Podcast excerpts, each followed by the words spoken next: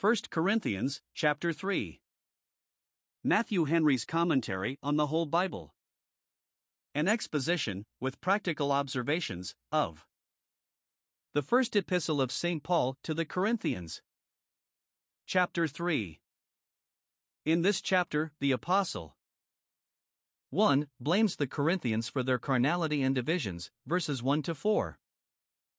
2. He instructs them how what was amiss among them might be rectified, by remembering 1. That their ministers were no more than ministers, verse 5. 2. That they were unanimous, and carried on the same design, verses 6-10. 3. That they built on one and the same foundation, verses 11-15. 3. He exhorts them to give due honor to their bodies, by keeping them pure, verses 16-17, and to humility and self-diffidence, verses 18-21.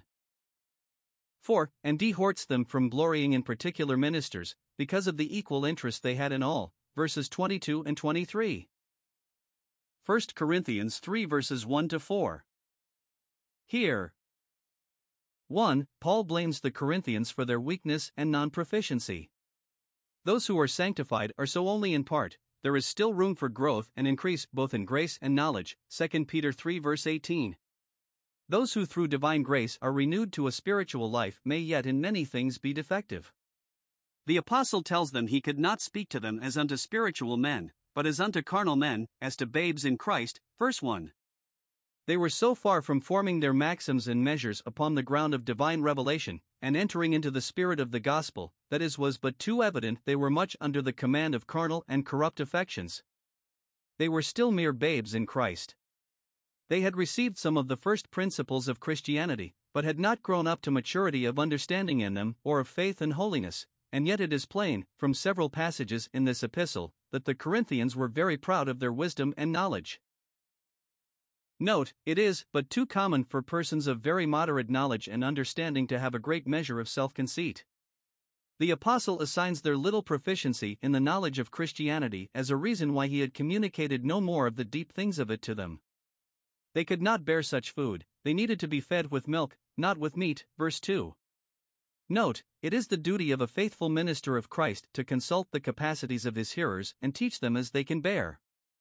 And yet it is natural for babes to grow up to men, and babes in Christ should endeavor to grow in stature and become men in Christ. It is expected that their advances in knowledge should be in proportion to their means and opportunities, and their time of professing religion, that they may be able to bear discourses on the mysteries of our religion, and not always rest in plain things. It was a reproach to the Corinthians that they had so long sat under the ministry of Paul and had made no more improvement in Christian knowledge. Note, Christians are utterly to blame who do not endeavor to grow in grace and knowledge. 2. He blames them for their carnality, and mentions their contention and discord about their ministers as evidence of it, for you are yet carnal, for whereas there are among you envyings, and strifes, and divisions, are you not carnal, and walk as men? Verse 3. They had mutual emulations, and quarrels, and factions among them, upon the account of their ministers, while one said, I am of Paul, and another, I am of Apollos, verse 4. These were proofs of their being carnal, that fleshly interests and affections too much swayed them. Note, contentions and quarrels about religion are sad evidences of remaining carnality. True religion makes men peaceable and not contentious. Factious spirits act upon human principles, not upon principles of true religion, they are guided by their own pride and passions, and not by the rules of Christianity. Do you not walk as men? Note, it is to be lamented that many who should walk as Christians, that is, above the common rate of men, do indeed walk as men, live and act too much like other men. 1 Corinthians 3 verses 5-10. Here the apostle instructs them how to cure this humor, and rectify what was amiss among them upon this head. 1. By reminding them that the ministers about whom they contended were but ministers, who then is Paul, and who is Apollos, but ministers by whom you believed. Even as the Lord gave to every man, verse 5. They are but ministers, mere instruments used by the God of all grace. Some of the factious people in Corinth seem to have made more of them, as if they were lords of their faith, authors of their religion. Note, we should take care not to deify ministers, nor put them into the place of God. Apostles were not the authors of our faith and religion, though they were authorized and qualified to reveal and propagate it. They acted in this office as God gave to every man. Observe, all the gifts and powers that even apostles discovered and exerted in the work of the ministry were from God. They were intended to manifest their mission and doctrine to be divine. Paul and Apollos are nothing at all in their own account, but God is all in all. Paul and Apollos are nothing at all in their own account, but God is all in all. 2. By representing to them the unanimity of Christ's ministers, he that planteth and he that watereth are one, verse 8, employed by one master, entrusted with the same revelation, busied in one work, and engaged in one design in harmony with one another, however they may be set in opposition to each other by factious party-makers. They have their different gifts from one and the same Spirit, for the very same purposes, and they heartily carry on the same design. Planters and waterers are but fellow laborers in the same work. Note, all the faithful ministers of Christ are one in the great business and intention of their ministry. They may have differences of sentiment in minor things, they may have their debates and contests, but they heartily concur in the great design of honoring God and saving souls by promoting true Christianity in the world. All such may expect a glorious recompense of their fidelity, and in proportion to it, every man shall receive his own reward, according to his own labor. Their business is one, but some may mind it more than others, their end or design is one, but some may pursue it more closely than others, their master also is one, and yet this good and gracious master may make a difference in the rewards he gives, according to the different service they do. Everyone's own work shall have its own reward. Those that work hardest shall fare best. Those that are most faithful shall have the greatest reward, and glorious work it is in which all faithful ministers are employed. They are laborers with God, synergoico workers, fellow laborers, verse 9, not indeed in the same order and degree, but in subordination to Him, as instruments in His hand. They are engaged in His business. They are working together with God, in promoting the purposes of His glory, and the salvation of precious souls, and He who knows their work will take care they do not labor in vain. Men may neglect and vilify one minister while they cry up another, and have no reason for either. They may condemn when they should commend, and applaud what they should neglect and avoid, but the judgment of God is according to truth. He never rewards but upon just reason, and He ever rewards in proportion to the diligence and faithfulness of His servants. Note, faithful ministers, when they are ill-used by men, should encourage themselves in God. And it is to God, the chief agent and director of the great work of the gospel, to whom those that labor with Him should endeavor to approve themselves.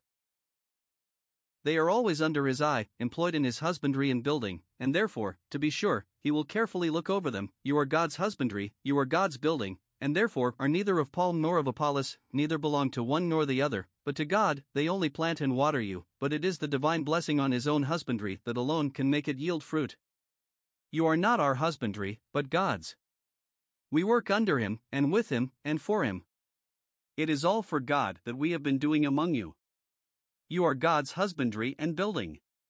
He had employed the former metaphor before, and now he goes on to the other of a building. According to the grace of God which is given unto me, as a wise master builder, I have laid the foundation, and another buildeth thereon.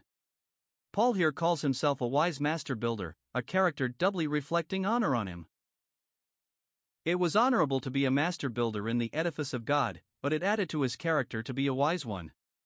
Persons may be in an office for which they are not qualified, or not so thoroughly qualified as this expression implies Paul was. But, though he gives himself such a character, it is not to gratify his own pride, but to magnify divine grace. He was a wise master builder, but the grace of God made him such. Note, it is no crime in a Christian, but much to his commendation, to take notice of the good that is in him, to the praise of divine grace. Spiritual pride is abominable. It is making use of the greatest favors of God to feed our own vanity, and make idols of ourselves. But to take notice of the favors of God to promote our gratitude to Him, and to speak of them to His honor, be they of what sort they will, is but a proper expression of the duty and regard we owe Him. Note, ministers should not be proud of their gifts or graces, but the better qualified they are for their work, and the more success they have in it, the more thankful should they be to God for His distinguishing goodness. I have laid the foundation, and another buildeth thereon. As before he had said, I have planted, Apollos watered. It was Paul that laid the foundation of a church among them. He had begotten them through the gospel, chapter 4 verse 15. Whatever instructors they had besides, they had not many fathers. He would derogate from none that had done service among them, nor would he be robbed of his own honor and respect. Note, faithful ministers may and ought to have a concern for their own reputation. Their usefulness depends much upon it. But let every man take heed how he buildeth thereon. This is a proper caution. There may be very indifferent building on a good foundation. It is easy to err here, and great care should be used, not only to lay a sure and right foundation, but to erect a regular building upon it. Nothing must be laid upon it but what the foundation will bear, and what is of a piece with it. Gold and dirt must not be mingled together. Note, ministers of Christ should take great care that they do not build their own fancies or false reasonings on the foundation of divine revelation. What they preach should be the plain doctrine of their master, or what is perfectly agreeable with it. 1 Corinthians 3 verses 11 to 15. Here the apostle informs us what foundation he had laid at the bottom of all his labors, among them even Jesus Christ, the chief cornerstone, Ephesians 2 verse 20. Upon this foundation all the faithful ministers of Christ build. Upon this rock all the Christians found their hopes. Those that build their hopes of heaven on any other foundation build upon the sand. Other foundation can no man lay besides what is laid, even Jesus Christ. Note, the doctrine of our Savior and his mediation is the principal doctrine of Christianity. It lies at the bottom, and is the foundation of all the rest.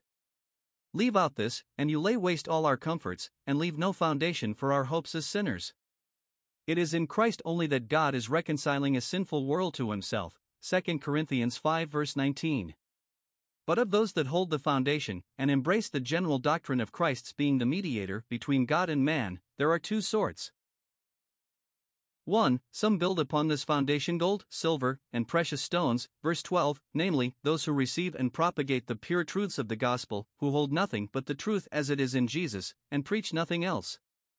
This is building well upon a good foundation, making all of a piece, when ministers not only depend upon Christ as the great prophet of the church, and take him for their guide and infallible teacher, but receive and spread the doctrines he taught, in their purity, without any corrupt mixtures, without adding or diminishing. 2. Others build wood, hay, and stubble on this foundation, that is, though they adhere to the foundation, they depart from the mind of Christ in many particulars, substitute their own fancies and inventions in the room of his doctrines and institutions, and build upon the good foundation what will not abide the test when the day of trial shall come, and the fire must make it manifest, as wood, hay, and stubble will not bear the trial by fire, but must be consumed in it. There is a time coming when a discovery will be made of what men have built on this foundation. Every man's work shall be made manifest, shall be laid open to view, to his own view and that of others.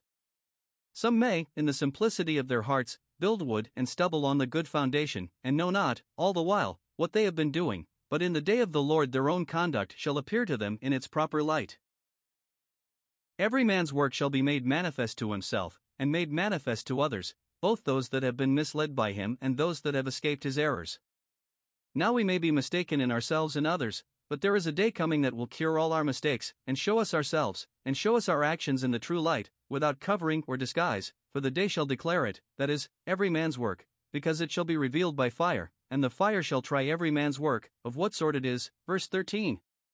The day shall declare and make it manifest, the last day, the great day of trial, see chapter 4 verse 5. Though some understand it of the time when the Jewish nation was destroyed and their constitution thereby abolished, when the superstructure which Judaizing teachers would have raised on the Christian foundation was manifested to be no better than hay and stubble, that would not bear the trial.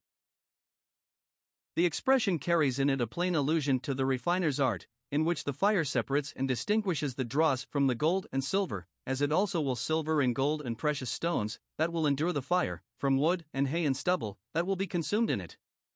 Note, there is a day coming that will as nicely distinguish one man from another, and one man's work from another's, as the fire distinguishes gold from dross, or metal that will bear the fire from other materials that will be consumed in it. In that day, 1. Some men's works will abide the trial will be found standard. It will appear that they not only held the foundation, but that they built regularly and well upon it, that they laid on proper materials, and in due form and order. The foundation and the superstructure were all of a piece. The foundation truths, and those that had a manifest connection with them, were taught together. It may not be so easy to discern this connection now, nor know what works will abide the trial then, but that day will make a full discovery. And such a builder shall not, cannot fail of a reward. He will have praise and honor in that day, and eternal recompense after it. Note, fidelity in the ministers of Christ will meet with a full and ample reward in a future life. Those who spread true and pure religion in all the branches of it, and whose work will abide in the great day, shall receive a reward. And, Lord, how great! How much exceeding their deserts! 2. There are others whose works shall be burnt, verse 15, whose corrupt opinions and doctrines, or vain inventions and usages in the worship of God, shall be discovered, disowned, and rejected, in that day shall be first manifested to be corrupt, and then disapproved of God and rejected. Note, the great day will pluck off all disguises, and make things appear as they are. He whose work shall be burnt will suffer loss. If he have built upon the right foundation wood and hay and stubble, he will suffer loss. His weakness and corruption will be the lessening of his glory, though he may in the general have been an honest and an upright Christian. This part of his work will be lost, turning no way to his advantage, though he himself may be saved. Observe, those who hold the foundation of Christianity, though they build hay, wood, and stubble upon it, may be saved. This may help to enlarge our charity. We should not reprobate men for their weakness, for nothing will damn men but wickedness. He shall be saved, yet so as by fire, saved out of the fire. He himself shall be snatched out of that flame which will consume his work. This intimates that it will be difficult for those that corrupt and deprave Christianity to be saved. God will have no mercy on their works, though he may pluck them as brands out of the burning. On this passage of Scripture the Papists found their doctrine of purgatory, which is certainly hay and stubble, a doctrine never originally fetched from Scripture, but invented in barbarous ages, to feed the avarice and ambition of the clergy, at the cost of those who would rather part with their money than their lusts, for the salvation of their souls. It can have no countenance from this text. 1. Because this is plainly meant of a figurative fire, not of a real one, for what real fire can consume religious rites or doctrines? 2. Because this fire is to try men's works, of what sort they are, but purgatory fire is not for trial, not to bring men's actions to the test, but to punish for them. They are supposed to be venial sins, not satisfied for in this life, for which satisfaction must be made by suffering the fire of purgatory.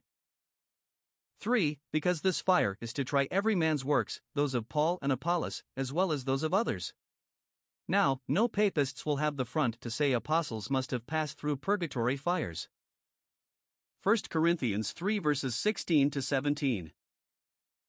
Here the apostle resumes his argument and exhortation, founding it on his former allusion, you are God's building, verse 9, and here, know you not that you are the temple of God, and the Spirit of God dwelleth in you? If any man defile, corrupt and destroy, the temple of God, him shall God destroy. The same word is in the original in both clauses, for the temple of God is holy, which temple you are. It looks from other parts of the epistle, where the apostle argues to the very same purport, see chapter 6 verses 13 to 20, as if the false teachers among the Corinthians were not only loose livers, but taught licentious doctrines, and what was particularly fitted to the taste of this lewd city, on the head of fornication. Such doctrine was not to be reckoned among hay and stubble, which would be consumed while the person who laid them on the foundation escaped the burning, for it tended to corrupt, to pollute, and destroy the church, which was a building erected for God, and consecrated to Him, and therefore should be kept pure and holy. Those who spread principles of this sort would provoke God to destroy them. Note, those who spread loose principles, that have a direct tendency to pollute the church of God, and render it unholy and unclean, are likely to bring destruction on themselves. It may be understood also as an argument against their discord and factious strifes, division being the way to destruction. But what I have been mentioning seems to be the proper meaning of the passage, know you not that you are the temple of God, and that the Spirit of God dwelleth in you? It may be understood of the Church of Corinth collectively, or of every single believer among them. Christian churches are temples of God. He dwells among them by His Holy Spirit. They are built together for a habitation of God through the Spirit, Ephesians 2 verse 22. Every Christian is a living temple of the living God. God dwelt in the Jewish temple, took possession of it, and resided in it, by that glorious cloud that was the token of His presence with that people. So Christ by His Spirit dwells in all true believers. The temple was devoted and consecrated to God, and set apart from every common to a holy use, to the immediate service of God. So all Christians are separated from common uses, and set apart for God and His service. They are sacred to Him. A very good argument this against all fleshly lusts, and all doctrines that give countenance to them. If we are the temples of God, we must do nothing that shall alienate ourselves from Him, or corrupt and pollute ourselves, and thereby unfit ourselves for His use, and we must hearken to no doctrine nor doctor that would seduce us to any such practices. Note, Christians are holy by profession, and should be pure and clean both in heart and conversation. We should heartily abhor, and carefully avoid, what will defile God's temple, and prostitute what ought to be sacred to Him. 1 Corinthians 3 verses 18-20. Here he prescribes humility, and a modest opinion of themselves, for the remedy of the irregularities in the church of Corinth, the divisions and contests among them. Let no man deceive himself, verse 18. Do not be led away from the truth and simplicity of the gospel by pretenders to science and eloquence, by a show of deep learning, or a flourish of words, by rabbis, orators, or philosophers. Note, we are in great danger of deceiving ourselves when we have too high an opinion of human wisdom and arts. Plain and pure Christianity will be likely to be despised by those who can suit their doctrines to the corrupt taste of their hearers, and set them off with fine language, or support them with a show of deep and strong reasoning.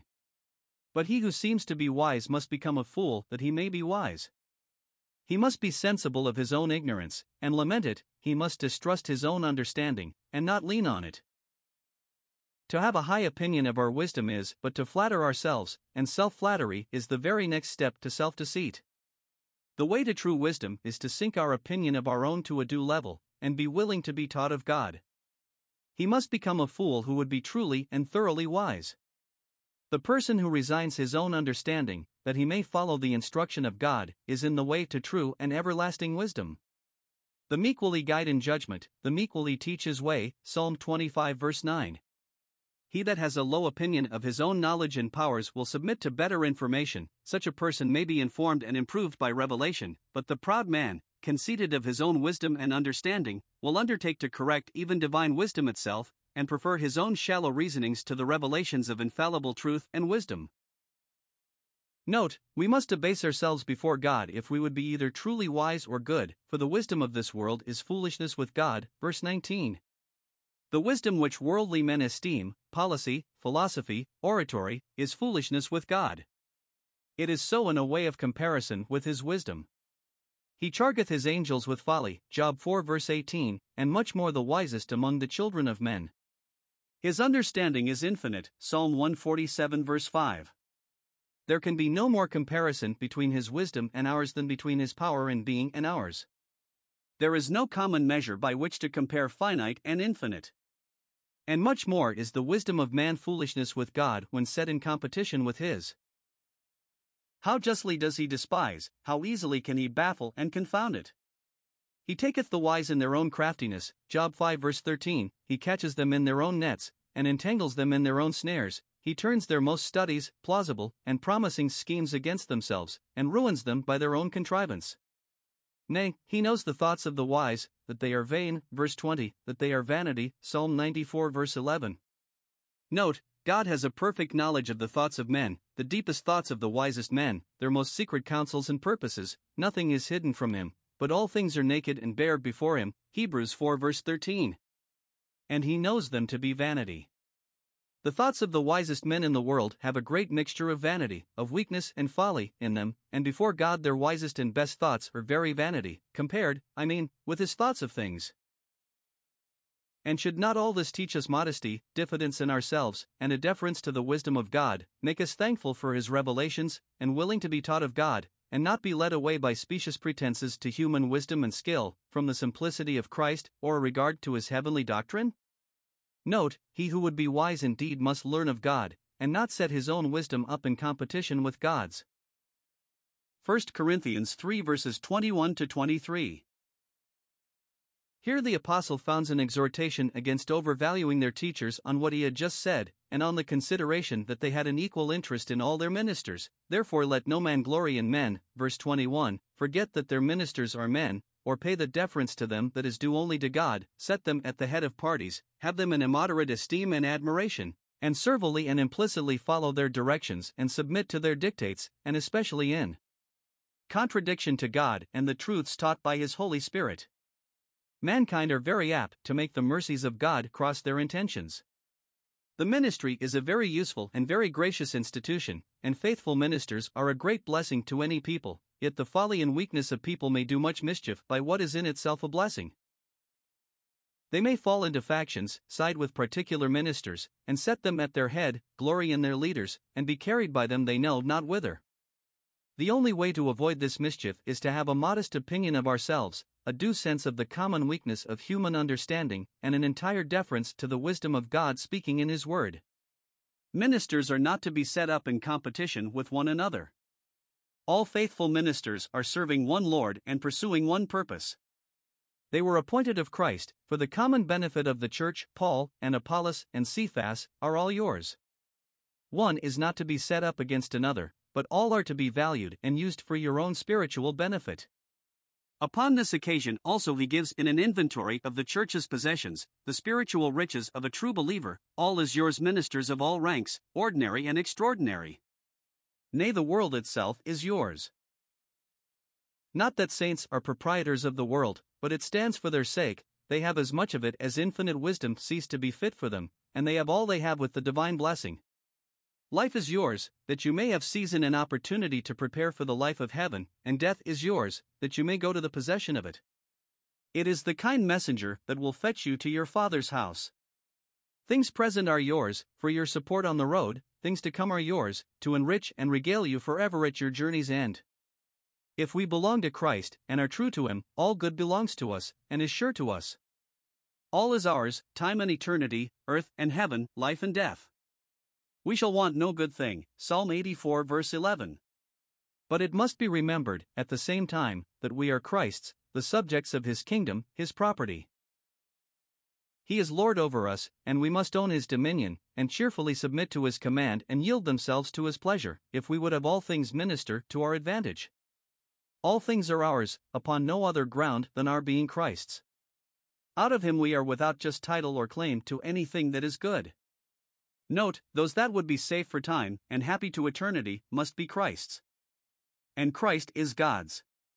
He is the Christ of God, anointed of God, and commissioned by Him, to bear the office of a mediator, and to act therein for the purposes of His glory.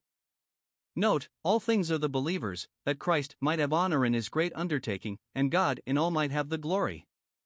God in Christ reconciling a sinful world to Himself, and shedding abroad the riches of His grace on a reconciled world, is the sum and substance of the gospel.